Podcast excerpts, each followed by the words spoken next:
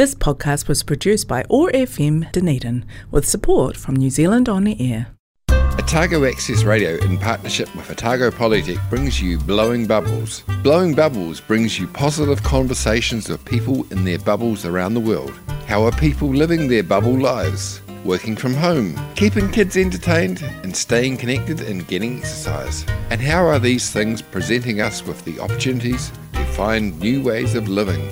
Every weekday, the Sustainable Lens team of Samuel Mann, Shane Gallagher, and Mara Karatai reach out from their bubbles to chat with interesting and positive people around the world. Broadcast on Otago Access Radio 105.4 FM and streamed and podcast on oar.org.nz and sustainablelens.org, bringing connection, joy, kindness, and peace in the days ahead. Welcome to Blowing Bubbles, positive conversations with people in their bubbles, their safe spaces around the world. I'm Samuel Mann in Sawyers Bay, Dunedin, and I am joined today from Dunedin, but I'm not quite sure where in Dunedin, I'll find out in a minute, by Samuel Purdy. Kia ora, Samuel. Hey. Hello. Just by Woodhaugh, by the way. Yep. Woodhaugh Gardens. Very nice. How has your bubble life been? Uh, yeah, good. Um, Were you? Did you? Did you spend the lockdowns in Dunedin? Yes, I was actually in my flat, all alone. All my flatmates disappeared. Um, so yeah, I was just in my flat all alone actually. A bubble of one. Yep. Yeah, and then all my critters, but. Yeah. Did you end up talking to your critters? I got pretty loopy, but I wouldn't say I got that loopy. so fortunately, no. so what critters are we talking about? Most people have pets like a cat and a dog, but I hear you have different sorts of pets. Yeah, yeah. So I've got a giant centipede called Huranui. I have a couple of beautiful big black tunnel web spiders, one called Celeste, one called Jenny. I have, and I don't think at the time I did, but I do have a giant stick insect now called Hiwa-i-te-rangi, or Hiwa for short, meaning the uh, it's to do with Matariki and the star of granting wishes or and aspirations or something along those lines. Yeah. Okay, you're going to have to tell me nice and slowly why you have a centipede, tunnel web spiders, and a stick insect as pets? well, I I kind of don't like to refer to them as pets because it implies kind of ownership or dominion. And in reality, I've kind of taken these animals from their environments, and uh, I also quite frequently use them for education purposes. So I'll show kids and get kids to hold them and all that jazz. And so because of that, I, I feel like it's a bit unfair. I guess technically they are my pets, but I I just prefer to refer to them as what they are, or um, I probably wouldn't, but I guess you could call them uh, uh, career associates because they're kind of like co-workers, I guess sometimes. Except they're doing it voluntarily, so yeah. So, I so you do work at Orokonui. That's right. Yeah, yeah. I'm a part-time educator there. And you amaze the kids with your co-workers. Hopefully, yep. Yeah, there's certainly sometimes a bit of gasping and screaming and shock, and but in reality, excuse me, in reality, most of the time people see these things and get quite fascinated by them, and uh, yeah, once the sort of shocks died down and they've actually got it in their hand, it's actually oh, this thing's kind of cool, kind of cute kind of sweet. So, yeah. So, what got you into that kind of work with interesting co-workers? Uh, well, I've just always been into these sorts of things, and I was doing an event with my university club, I think, and we were kind of educating some kids for that. So I kind of took some critters along, and then one thing led to another, and Taylor introduced me to Tahu, and Tahu liked the bug stuff, and she ended up offering me a job. Wow. So this is this is a a, a thing that you do. Mhm. And did it come? and- did it come naturally, not just handling the critters, but doing the the education, the science communication around that? Yeah, yeah, I've always been pretty into that sort of thing. So, yeah. So, what are you studying? Yep, yeah, so I'm just finishing up my postgraduate diploma in wildlife management. I'll be undertaking a master's by thesis only next year. Uh, but yeah, Have you got research in the postgrad diploma? no, no. So I don't have like a specific project or anything. It's kind of a, just a year full of different papers um, and uh, field sort of some field trips and that sort of thing. And you're going to do a masters next year. That's right. Yeah, and I'll start my research this year. Um, well, yeah, kind of already have, and then yeah, write that all up next year after I've done my summer of field work. So, so the summer you'll be doing research over this summer, or the following That's summer. That's right. Yeah, Oh, cool. yeah, yeah. This summer. So that sounds like it must be something that's well underway. What are you doing? I'm going to be conducting research on a recently discovered species of skink in North Otago called the alpine rock skink. Uh, it's fairly high altitude species of lizard. It was discovered by Tony Jewell in 2018, and it's an amazing, pretty large species of lizard. Um, and yeah, there's a although there's been quite a few surveys done and the odd observation, there hasn't really been any formal research conducted on it other than survey work. So hopefully my research will understand a bit more about the ecology of the animal and yeah, how they're interacting with another species of large skink, the scree skink. How big are they? Uh, so supposedly the alpine rock skink can have a snout to vent length, so that's where you measure it from the snout to its uh, sort of cloaca, its vent, and it has a snout to vent length of about uh, uh, perhaps up to 110 millimeters. So with a tail included, you'll have about double that. So probably maybe up to yeah, 20, 22 centimeters, something like that. Yeah. So sitting on a page, they would almost go the length of a page of A3, of A of A4. maybe a wee bit smaller. Yeah, so scree skinks possibly could be about that big. Maybe scree skinks tend to be a bit bigger, but the alpine rock skink seems to be a wee bit smaller than that. And the alpine rock. So the the clues in the name. It lives in the alpine where it's rocky. Yeah, yeah, that's right.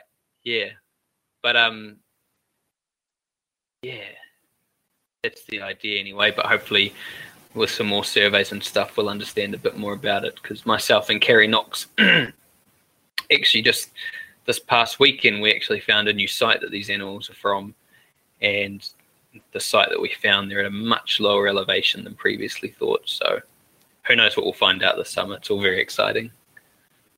So you'll have to rename it the lowland swamp skink. Uh, I, I think it's still, yeah, definitely a sort of alpine, subalpine specialist, but um, yeah, maybe not. Yeah, it might might. It probably, I, I imagine it wouldn't be found too far below where we've found it, but um, who knows? I guess we'll just see what happens. So you're going to spend the summer climbing mountains. Yep, yeah, more or less. Which will be good fun. And how do you find them? Is it have you got a have you got a duck caller or do you uh, equivalent or do you go around crawling under rocks? Yeah, basically. So when the weather's nice, you're basically just looking for them on the on the boulders and on the stones and on the screes, just looking for movement, looking for an animal basking. So Carey spotted a scree skink. That's Carey Knox. He's a local herpetologist. He spotted a scree skink on the weekend. Um, and that one was just sort of, you saw its tail. And so I came down and we watched around, and then one came out on the rock basking. But um, in suboptimal conditions, when it's not nice and sunny, you'll be lifting stones carefully and seeing what's underneath them.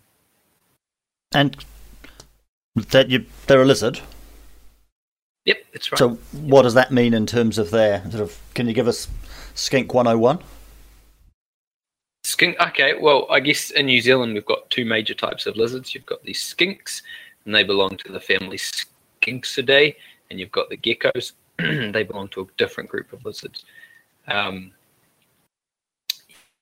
yeah, so geckos don't actually have eyelids, so they have to lick their eyes to clean them, whereas skinks do have eyelids, so they can close their eyes. And they also tend to have quite different scales to one another. We also have, a, have obviously another reptile, the tuatara, but that's not technically a lizard. It's a, a different group of animals uh, that's been around for quite some time. So, yeah. And is is that the is that a convenient classification difference? That's not having eyelids. It, yeah, it, yeah. There's there's there's more technical stuff to do with scales and all that jazz, but um, uh, basically that's one of the major differences between them. Can you look at one and know what it is? Yeah, yeah. So, yeah, geckos tend to have these great big, big bulgy eyes. Um, their scales tend to be a lot more circular, whereas the skinks often, quite often, have sort of somewhat rectangular scales, um, and they tend to look a lot more sleek, and they're often quite shiny. Whereas the geckos don't tend to be like that. Their skin's a bit more velvety and uh, their toes are obviously quite different as well. Whereas skinks tend to have quite long, skinny toes with claws at the end and very small lamellae, which are basically these little pads underneath their toes. Geckos tend to have quite big toes, sticky toe pads with quite big lamellae for climbing up different surfaces. And how are they doing? What's their conservation status? It's not uh, entirely understood with the alpine rock skink. Um, the scree skink is classed as vulnerable, so that's the um, third ranking of threatened, so it is a threatened species. Uh, but the alpine rock skink at the moment, it's not certain. It's thought to be a threatened species, but the extent of that isn't entirely understood just yet. And they, what what what are the threats that they that they face? Uh, once again, that's also not entirely understood with specifically alpine rock skink, but probably like most other New Zealand lizards, it'll be your introduced mammalian predators, um, especially for a big skink like that. Things like stoats, cats, rats, all that jazz, they're pretty, yeah, it's not ideal to have these things running around with them. Let's take the first of your music selections. Let's have Travis Scott the plan. Why this one? Uh, it's from this recent movie that came out by Christopher Nolan called Tenet. It's a fantastic film. I need to watch it again, but um, yeah, I like the tune too. Good song.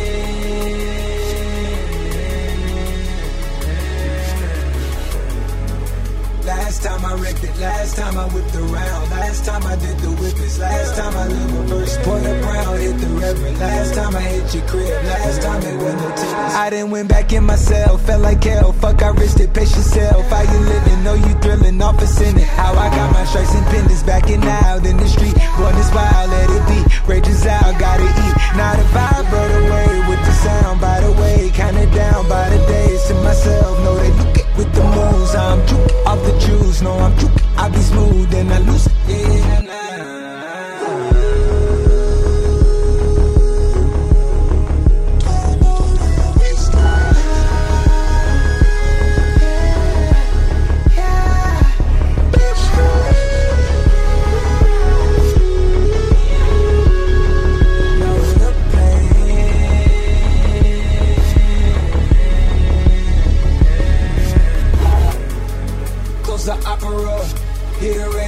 side, I think our options up. I'm a plastic random map, I had to line it up. Moving verse on my turf, I'm out of line. I put in work I draw the line and cross it first. I need the time, I need the search. It's just like wine and make it work. Skirt, skirt, in a verse. Skirt, skirt, run a land. Bow and jet, make it land. It's slow motion when I dance. In your eyes, I see your trance. I run away and then you prance. If I show the hideaway, will you hide out and let it blame? Ain't no time, I face the scams. I know. Yeah.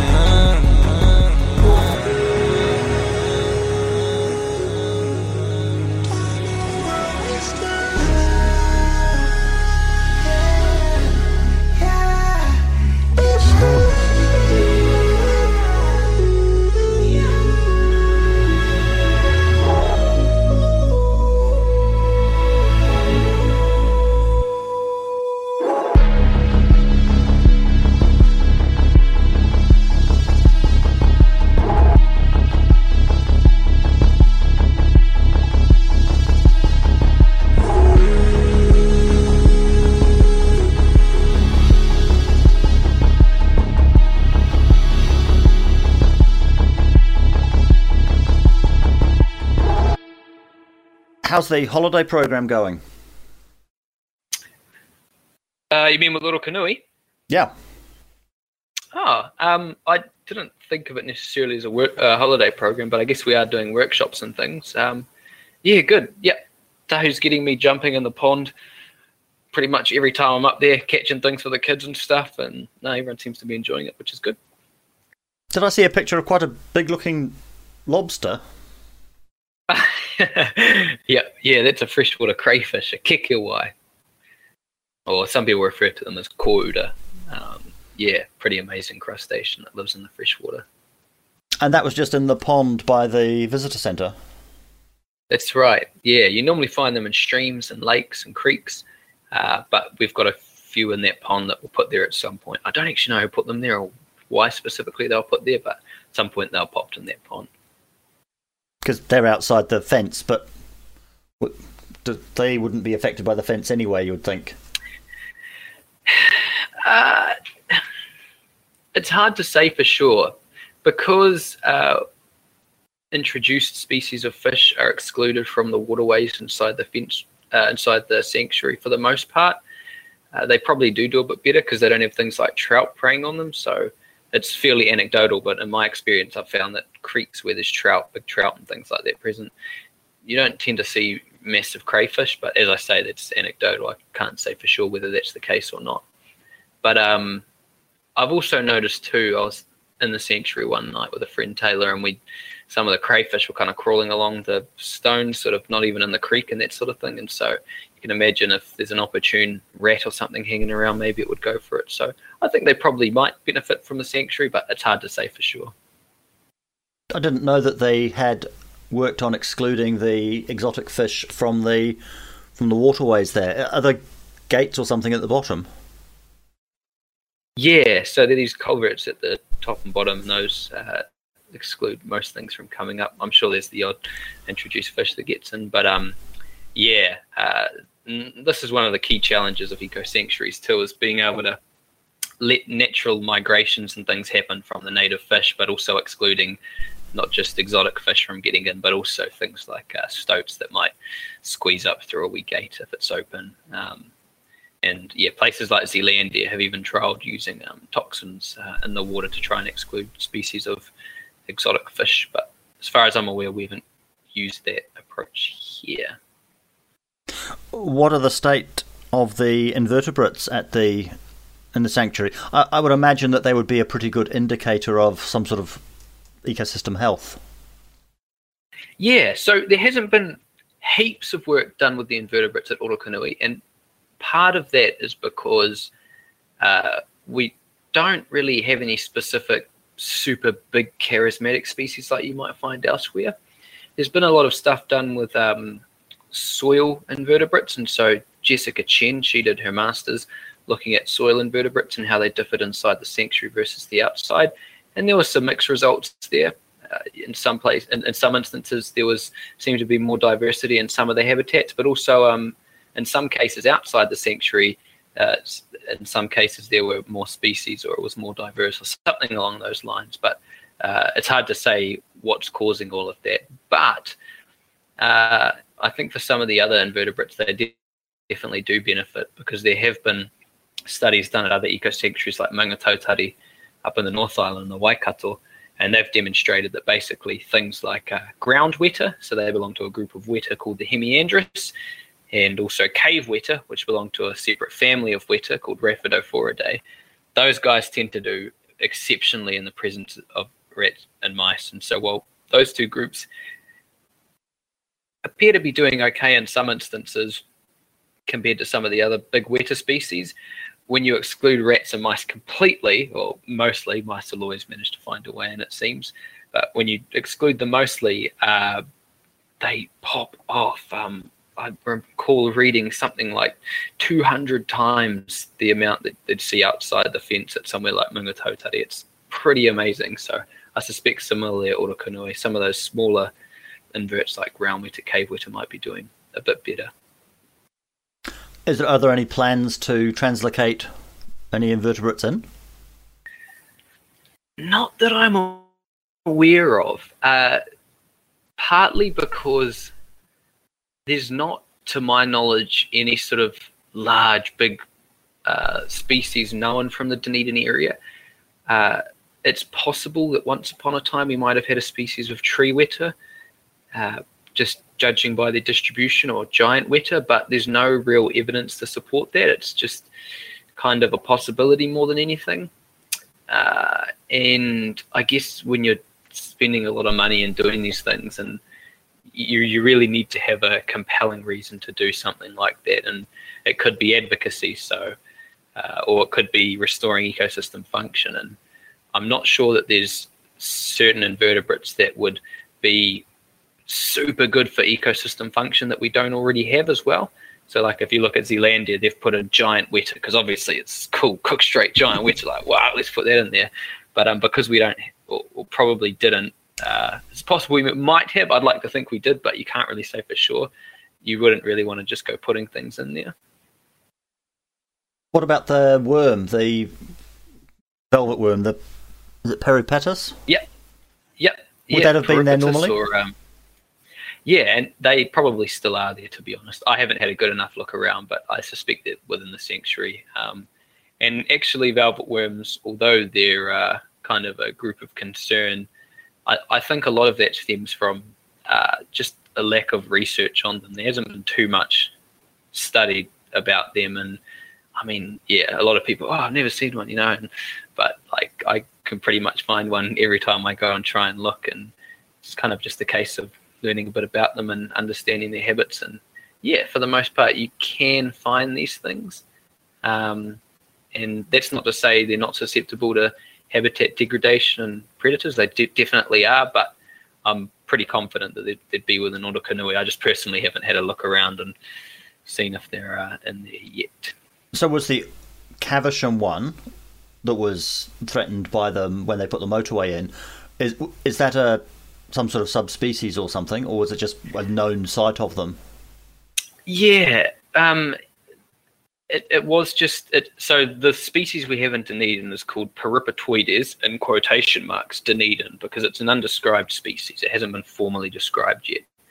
Uh, and the one in Caversham, as far as like it's, it's the same species, but um, I, certainly at the time there was a lot less known about them, and to be honest, there's still not heaps known. So I think it was just more an awesome sort of thing that Dave Randall instigated by just kind of advocating for them. And if it had happened, it's not like they would have disappeared completely from Dunedin or anything. There's still plenty of places you'd be able to find them.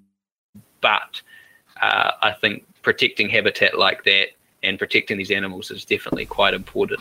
Uh, and I think it's awesome what happened there. Yeah.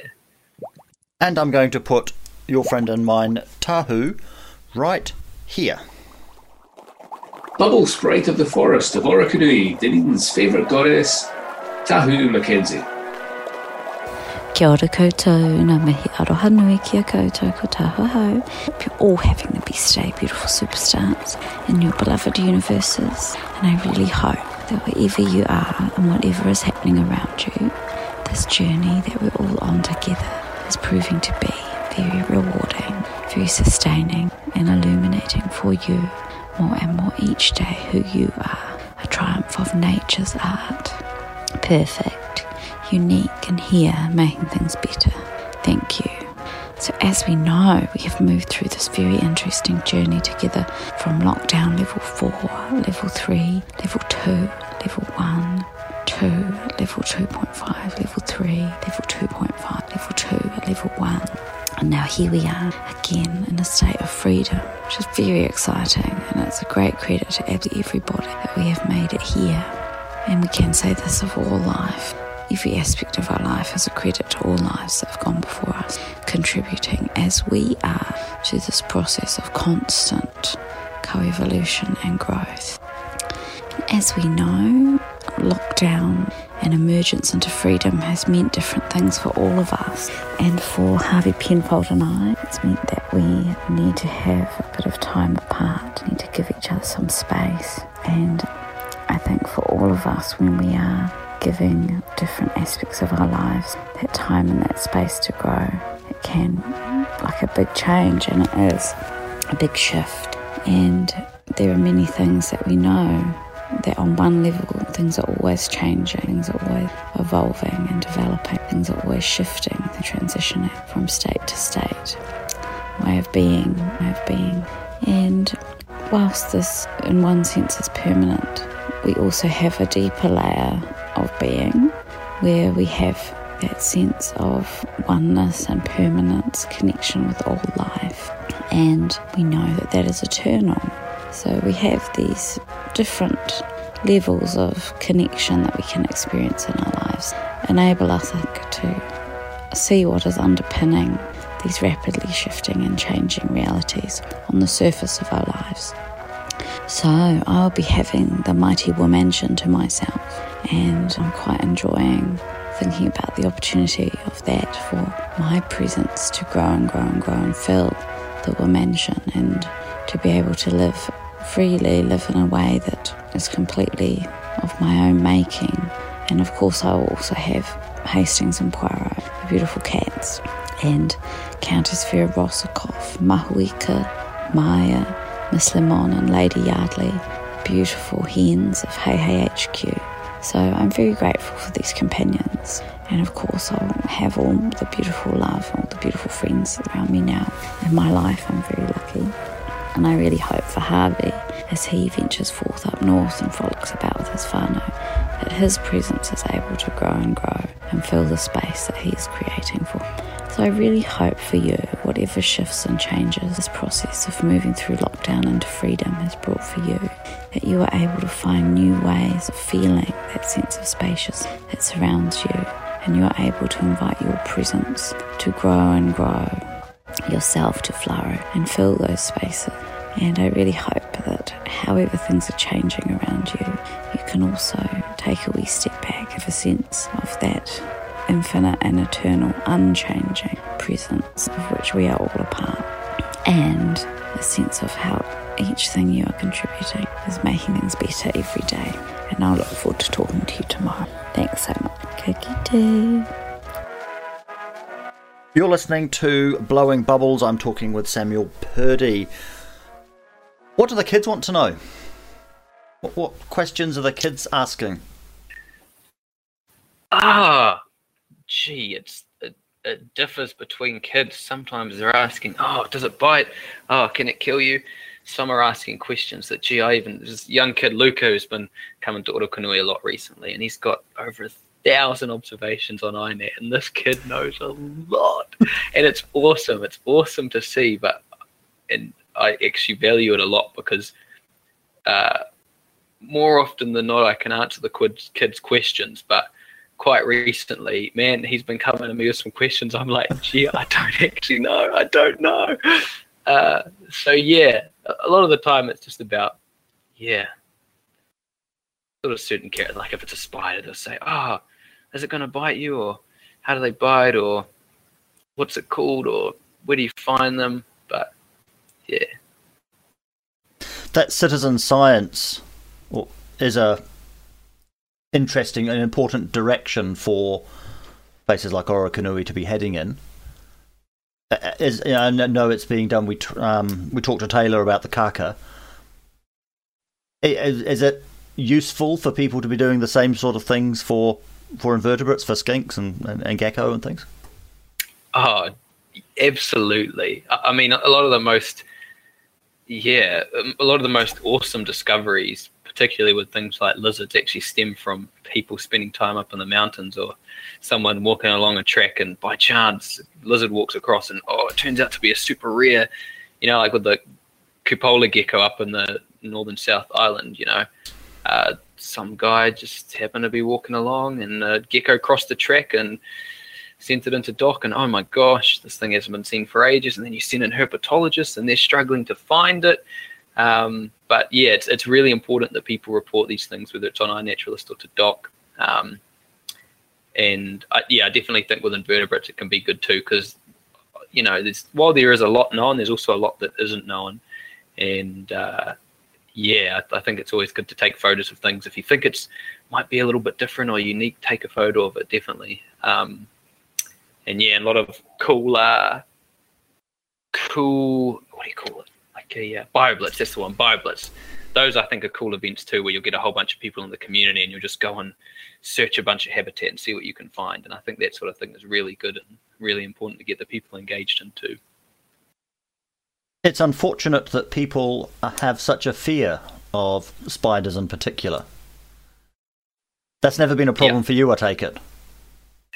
Well, not particularly. However, when I was young, I didn't like white-tailed spiders. And that was largely because of these ideas that get perpetuated about it. About, oh, it's a horrible spider and it's dangerous. And also, I did have a wee experience. And so that combined with this experience, one morning as a kid, I woke up and kind of put my head over the side of the bed and there was one crawling towards my face. And I was like, freak out. Um, but then one day I was like, nah, I like spider. I like, what am I? Why am I being such a wussy? So I just picked one up and I was like, oh, yeah, I mean, it's not even that bad. And and yeah, I, I definitely think it's important to try and dispel some of these ideas about things. So with the white tail, there's this idea that it's super dangerous, and uh, I think that there are some cases where it can cause issues. I think there are some cases cases where bites can get infected. It hasn't been scientifically demonstrated in New Zealand, but I think sometimes anecdotal evidence for something like this that's really hard to test robustly using the scientific method, I think it is important to consider and not just go, oh no, those people are dumb. They just got a wee thing or whatever. So, well, I think something like a whitetail could potentially result in just like a wee infected wound or something. I don't think at all there's something that we need to hype up and oh they're bad because it just gives people bad ideas about these things and I, I think at the end of the day they're marvelous creatures and quite important creatures that we need to take care of During the lockdown, people were reporting that the birds seemed to be more abundant than, than usual. And there's there's lots of discussion about whether or not it's just that people were noticing them, or in fact the birds did appreciate the the fact that we weren't rushing about so much. Was there anything noticed in the behaviour or frequency or something of the the, the rest of, of know, the invertebrates in particular? Um, not sure. Not not that I'm aware of. Uh, with the birds, I, as I, I, I think similarly, it could be sort of like a, a sampling bias where people are spending more time looking out windows. Oh, nature, and so I see things. I, for me personally, I'd, I normally am out doing things, but being in my room, I look out and I see heaps of fantails in the neighbour's garden, and so many fantails, way more than I normally see. But that could just be because I was spending time out of the house. But yeah, in terms of invertebrates, I'm not too sure. Although what was quite cool is that uh, some people used it as a time to understand invertebrates quite a bit better. And actually, uh, Stephanie Godfrey from the university, she actually, while lockdown was happening, did a wee study of her own in her own backyard on sombrero spiders, looking at their sort of social interactions and everything, which I thought was quite cool. Yeah. that notion of these little worlds happening right in front of us that we don't normally yeah. notice. No, absolutely. Yeah, absolutely. Changing scale a bit to human society, have you noticed anything over the pandemic that you think will stick or you that you hope will stick? Um, I think that the use of technology might. Um, Zoom became quite a sensation over lockdown, and I think that might be used a bit more for meetings and stuff when people are far away and for convenience. But other than that, I'm I'm not too sure. I, I admire New Zealand's response to it for the most part. I think everyone did a great job and kind of just, I mean, everyone just kind of got, you know, you go to the supermarket and I mean, everyone just kind of doing their thing. There's no one screaming about freaking out like you might have in other countries or funny dramatic scenes happening. It was kind of just normal. Like everyone kind of just, yeah, just got on with it. What do you think we can learn from the response for the bigger questions, things like climate change? Uh, I'm, I'm not too sure what you're asking. We've responded pretty well to this threat. Oh, right. But there's bigger threats, longer term threats, even intergenerational threats, that we're doing a pretty good job of ignoring. Or at least, yeah. Eh, eh, at least addressing very poorly.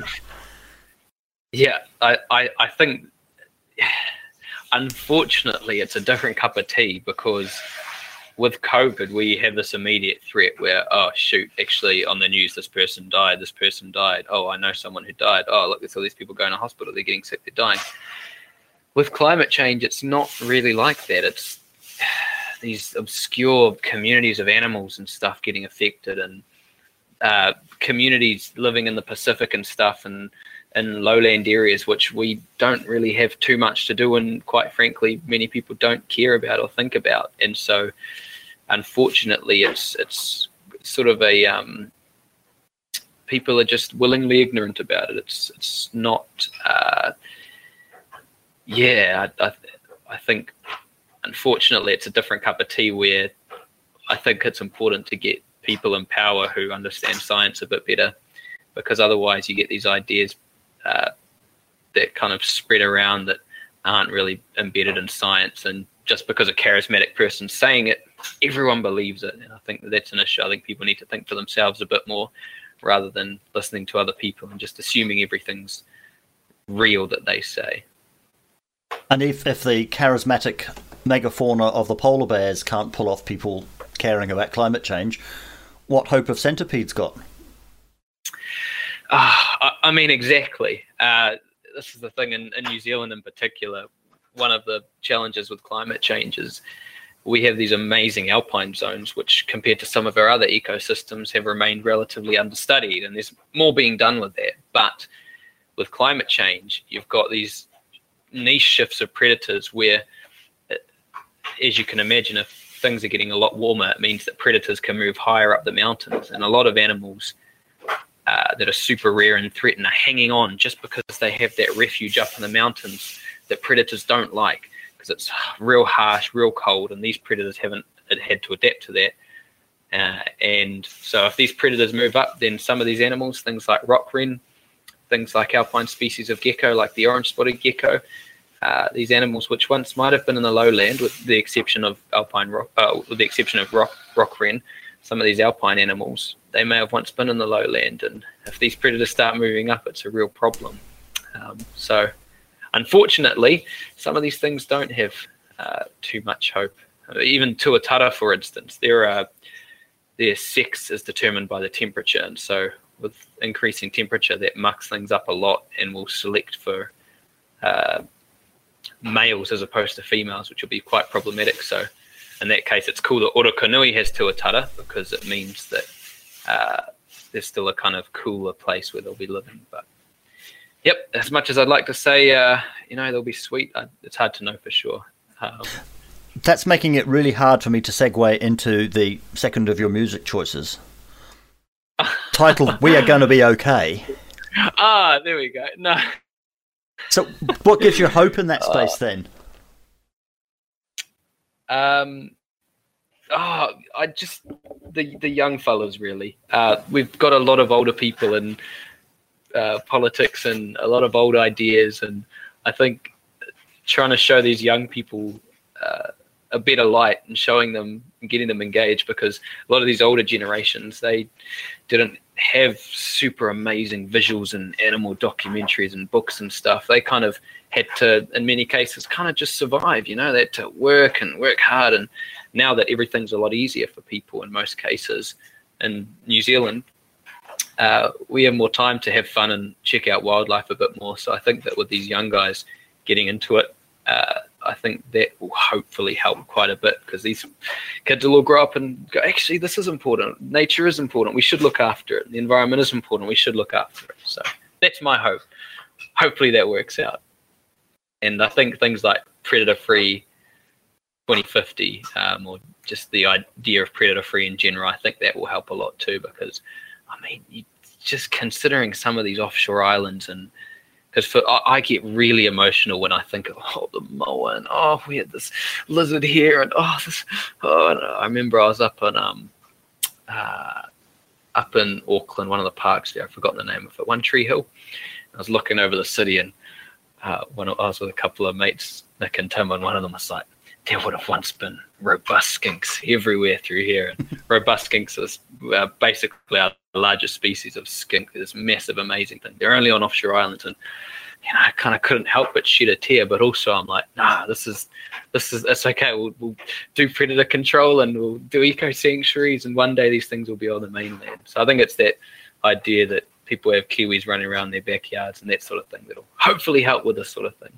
I think yeah. the important role of the eco sanctuaries is not just of the, the lifeboat effect, but for that education role. Exactly, yeah, and and Orokonui is a bit like that as well. Um, you know that take the Otago skinks for instance. Uh, it's they're not known to have ever lived in Dunedin, um, but they're this real charismatic animal that's out in the open that people can see, um, and get people engaged. And Takahe, for instance, for a while there, we had a fairly old couple of Takahe, which Carmen and Paku, they were amazing, but admittedly, they weren't contributing heaps to the Takahe recovery, but they're there to get people engaged and care about wildlife, which is what I think is important. Okay, I'm going to play Dan Whitener. We are going to be okay.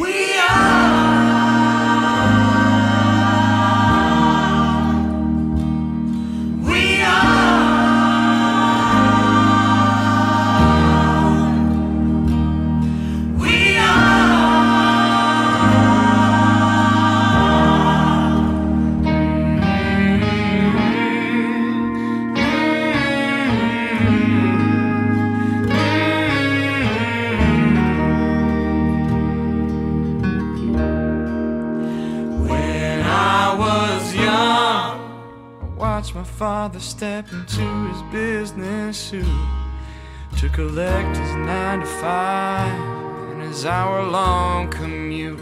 I shrug it on my shoulders, and I know I look the part. But now it's frayed along the inside. Will someone just give me a start?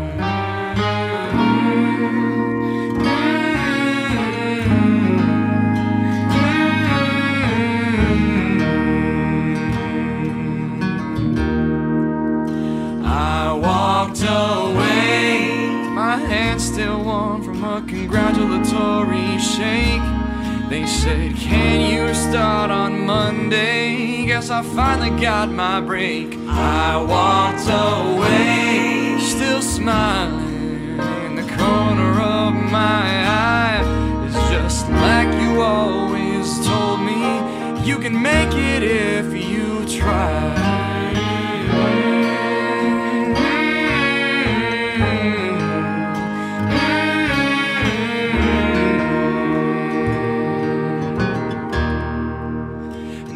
will buy you blue.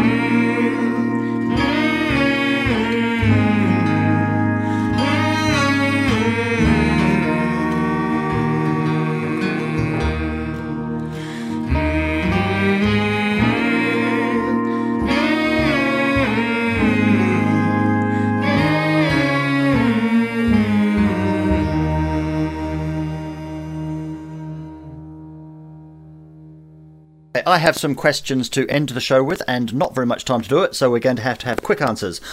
What is the biggest success you've had in the last couple of years? Uh, I got Wildlife Photographer of the Year um, for the Woohoo! Otago Museum competition. Cool. What was it a picture of? A Tautuku gecko. It's an amazing species of gecko from the Catlins. Congratulations on that one. We are writing a book of these conversations. It's called Tomorrow's Heroes. It's our team of people doing good work. So you're in our team. What is the superpower that's got you into the mansion? Hi, it's a bit extreme, but I love connecting with animals. Yeah. I would like to talk to them properly, but yeah. Do you consider yourself to be an activist? Yeah. Yep. Activist for nature, I guess. What motivates you? What gets you out of bed in the morning? Just how much amazing things are out there and how much is left to discover. There's so many things left to find out there. Um, so much, so much to learn. And uh, my wonderful girlfriend Hannah as well. She's awesome as well. So And what's the challenge you're looking forward to in the next year or so? my thesis that should be a lot of fun. Be pretty hard work catching all these lizards and doing all that stuff, but um, it'll be a whole lot of good fun. And lastly, do you have any advice for our listeners? Oh, th- this is a simple one. Uh, don't don't squash all the spiders you see. You can quite easily just get a cup, get a bit of paper, take them outside. They're not going to bite you. Just be nice and careful. Uh, the black tunnel web spiders, the anti-base spiders, if they're grumpy, they'll let you know. They'll lift their legs up and show you their fangs. Um, so yeah, just take care of nature, take care of spiders, and that's why I'd like to use spiders as an example because it's a good way to start. If you can get people to care about this, you know, kind of freaky looking thing that can bite, then maybe they'll start caring about the bigger picture and other things as well. Thank you very much for that. Let's go out to Marcus Turner's Spider in the Bath. Here I am. Is anyone about? I'm down beside the plug hole and I can't get out. I've been here an hour and a half. Can anybody help a little spider in the bath?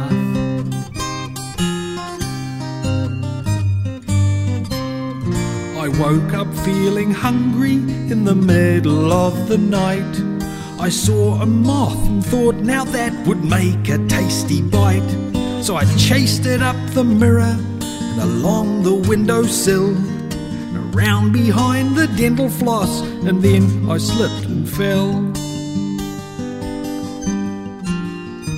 And here I am. Is anyone about? I'm down beside the plug hole and I can't get out.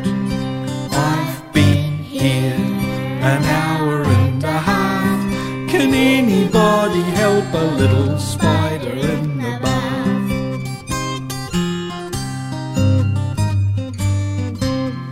The sides are very slippery because the bath has just been cleaned.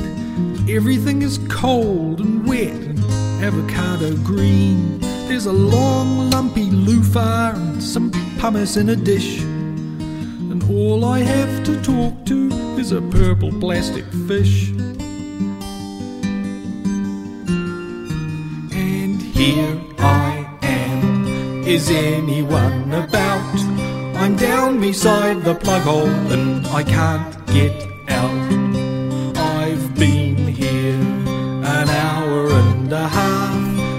anybody help a little spider in the bath?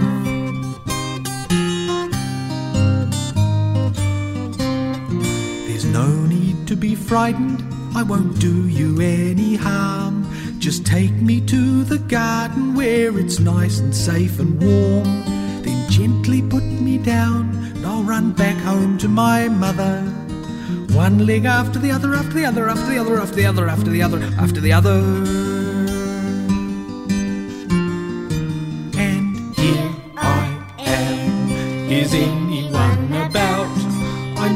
Beside the plug hole and I can't get out. I've been here an hour and a half. Can anybody help a little spider in the bath? Can anybody help a little spider in the bath? Can't anybody help a little spider in the bath? I'm down here by the plug hole. Anybody there? Hello? You've been listening to Blowing Bubbles Positive Conversations with people in their bubbles, their safe spaces around the world. Brought to you by the Sustainable Lens team, which is brought to you by Otago Polytechnic. We're broadcast on Otago Access Radio every weekday afternoon at 3 and streamed and podcast on oar.org.nz. You can find us on Facebook and subscribe wherever you get your podcasts. We had a contribution today from Tahu McKenzie. I'm Samuel Mann in Sawyers Bay, Dunedin, and I've been joined from Woodhaugh in Dunedin by Samuel Purdy. We hope you enjoyed the show.